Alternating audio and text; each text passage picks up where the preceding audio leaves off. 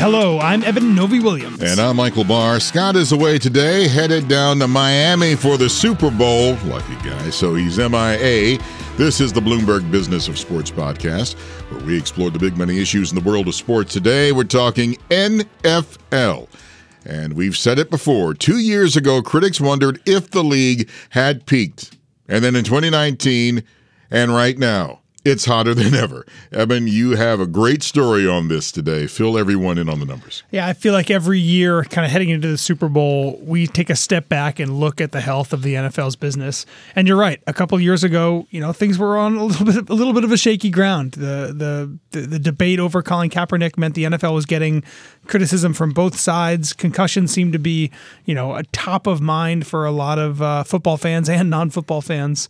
Uh, and and there was, you know, if, if you remember, there was a kind of an emergency meeting in October 2017 in New York here between NFL owners, between NFL players, NFL stakeholders, essentially saying, guys, you know, how do we fix this? President Donald Trump is criticizing us every time, uh, every weekend, it feels like. Um, and now, you know, flash forward two years a lot of those criticisms have essentially disappeared from from from public conversation, at least on a mass scale. And it comes at a perfect time for the league. They're renegotiating their you know billion dollar TV deals, um, and as you know the media world fractures, as we've talked about before, uh, it makes NFL rights even more valuable. I always wonder about football, and it goes in anything goes in cycles. Uh, but especially now, I mean, one, you have a Super Bowl with two exciting teams. You probably have the most exciting quarterback in the league, Patrick Mahomes, uh, for the Kansas City Chiefs, who's going to be in the game up against the 49ers and Jimmy Garoppolo. Everybody's talking about it, and, and you can't help but uh, to be excited about this big game. Yeah, and I think that's a it's a great point because if you I also think about, you know, my thoughts on football 2 years ago. One of my biggest questions was you know, when the Manning brothers are gone, when Tom Brady is gone, when when Drew Brees is gone, when Aaron Rodgers is gone, these guys are aging up. Who is who are the next stars? Uh, sports is entertainment. Obviously, it's it's it's a star driven thing. Who are going to be the next stars? And it really feels like the NFL, at least right now, seems to have answers for those that question. Lamar Jackson lit the league on fire. He's he's super exciting. Patrick Mahomes, who you mentioned, you know, another player who you know he could have a long career, long very successful career, and, and fans seem to love him. Jimmy Garoppolo, the other quarterback who you mentioned, uh, also a young quarterback who who people seem to be taking to. So it does feel as though the NFL seems to have answered that question about who is next when these these these aging quarterbacks all disappear. You're going to watch the ads? I'm, I'm going to. Yeah, I, I, won't say that I'm too excited about it. This this process now where all the ads get released. I think that's ahead of time. I don't. I don't like that. I, I, mean, I'm sure there's numbers that say you get more buzz if people can talk about it on Twitter. I, you know, Mr. Peanut, you know the that Mr. Peanut ad um, that was trending on Twitter a couple days ago. Uh, so you know, there, there's certainly some buzz that comes with releasing your ad early, um, but yeah, I, I feel like the it, it, ruins the surprise in some ways. yeah, I, I, mean, I one of the things people, the casual NFL fan, I won't even say NFL fan, the casual viewer back in the day would like, ooh, I want to see what the Super Bowl ads are going to be, and there would be the debut right there. But now, like you said, if you can see it before the game, what's the point? Yeah, and you know, given all that, and you know, going back to the, the conversation we started here, it all kind of ties together. You know, Super Bowl ads are getting more expensive, right? A record price over five million dollars this year for a, for a thirty second spot.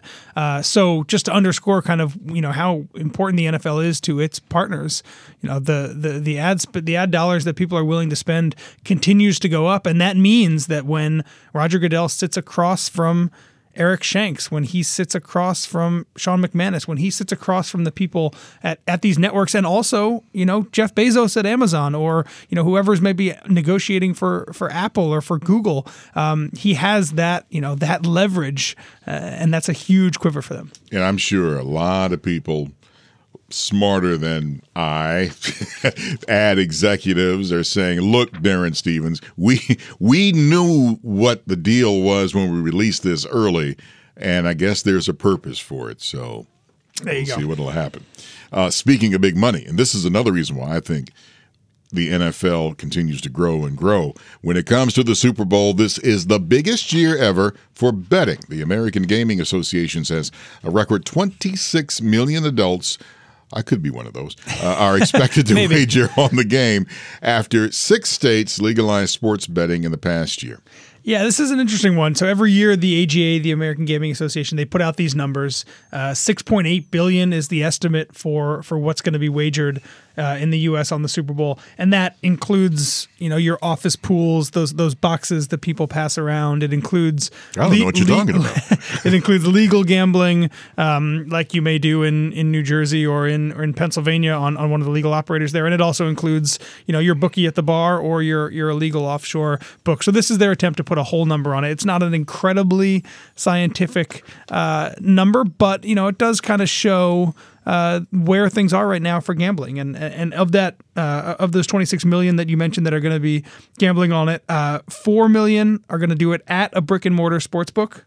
You know, that's up 25% from last year. Mm-hmm. Uh, and 5 million are going to do it mobily uh, at an operator that has, you know, its own mobile site. Uh, that's up 19%. So, you know, the, we're at least seeing some of the growth on the legal side, obviously, um, that, that is happening because of the Supreme Court decision two years ago and, you know, this process by which we, have now at now at 14 states that have, have legal gambling. Right. And I should add, too, that because of that, it has generated more than $140 million in tax revenue ever since the U.S. Supreme Court lifted the federal ban on sports betting in 2018. And someone asked me, uh, where do you see sports betting going in the future? I know.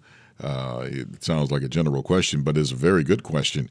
And someone said, "Well, will it move like a glacier. And I said, it's going to probably move on the fast track. I think in 10 years, about half of the United States will be somehow betting uh, with sports.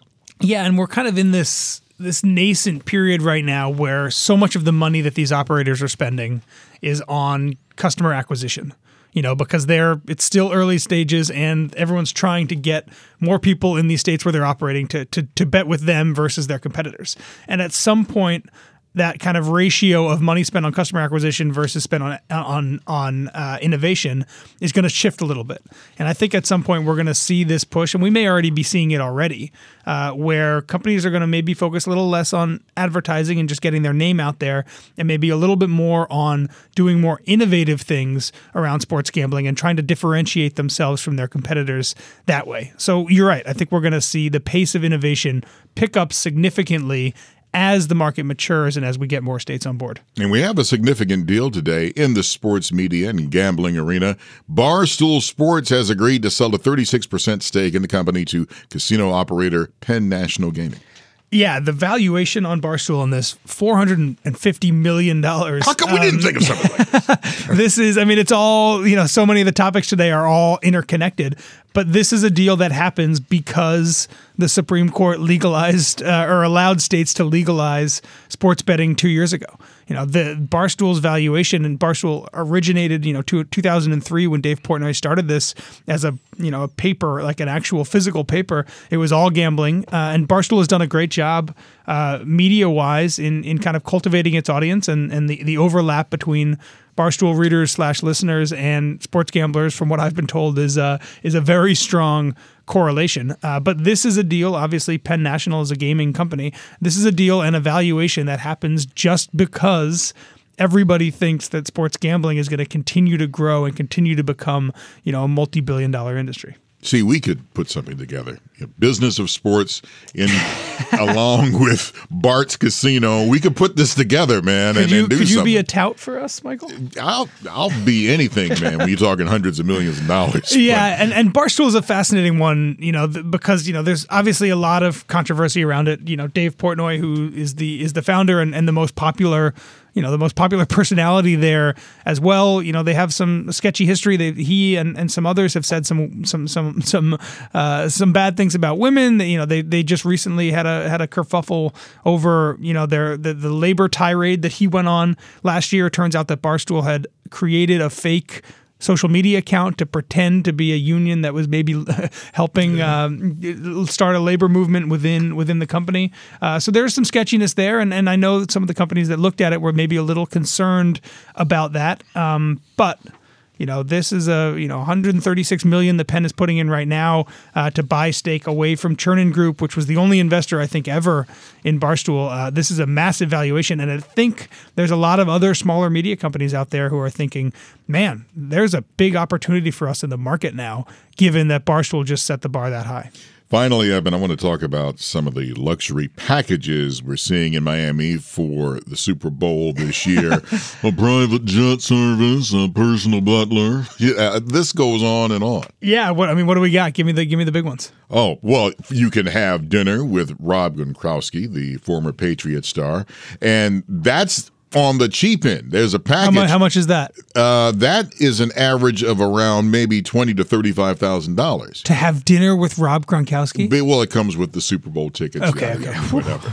But if you want the ridiculous end, there's one package that includes a four-day cruise around the Caribbean on a private yacht after the game for seven hundred twenty thousand dollars. Whoa! Who's the service? Is that NFL on location? Who's, who's well? Uh, who's offering I, that? I think part of that is location experiences. Wow, uh, they they are part of the, uh, the, the package this year in Atlanta. Now they have a package where they're selling for about in that range, about up to thirty five thousand dollars. So you get the game tickets, you get a pregame party and a show with Darius Rucker, and a chance to mingle with football legends like Dan Marino and Marcus Allen. I wouldn't mind that. There you go. And we don't have to rehash NFL on location experiences, you know, a company that just sold recently. Uh, but this is the vision that the NFL had when it invested in the company, using its own IP and its own events and doing things around those events to sell very, very expensive uh, luxury packages. And the Super Bowl is not the only place they do it, but it's probably the place where where you see it flex the most. Um, but yeah, I, I, don't have that kind of money. I will not be uh, I will not be on the yacht for four days after the uh, after the Super Bowl. I love the way they describe this. Uh, other blingiest packages. uh, it includes uh, VIP tables to the Maxim Magazine party, where the Chainsmokers will perform on a private island that's around $20,000 unless you want to grab 11 of your closest friends and hitch a ride on a private helicopter for $65,000. Mm. Uh, you can also hang out uh, at a swanky hotel, South Beach, offering, ooh, my goodness, $1.5 million in this package for 20. That includes airfare, game tickets, a private butler, lodging at 10 oceanfront homes, a private dinner, and a personal guru. A personal guru? What the Sam Hill is that, man? Guru? man. Um, yeah. I've well, never heard that before. Yeah, well, I'll be at home eating Doritos. Without uh, your personal guru. Yeah. well, that would be Mrs. Barr, but that's another story.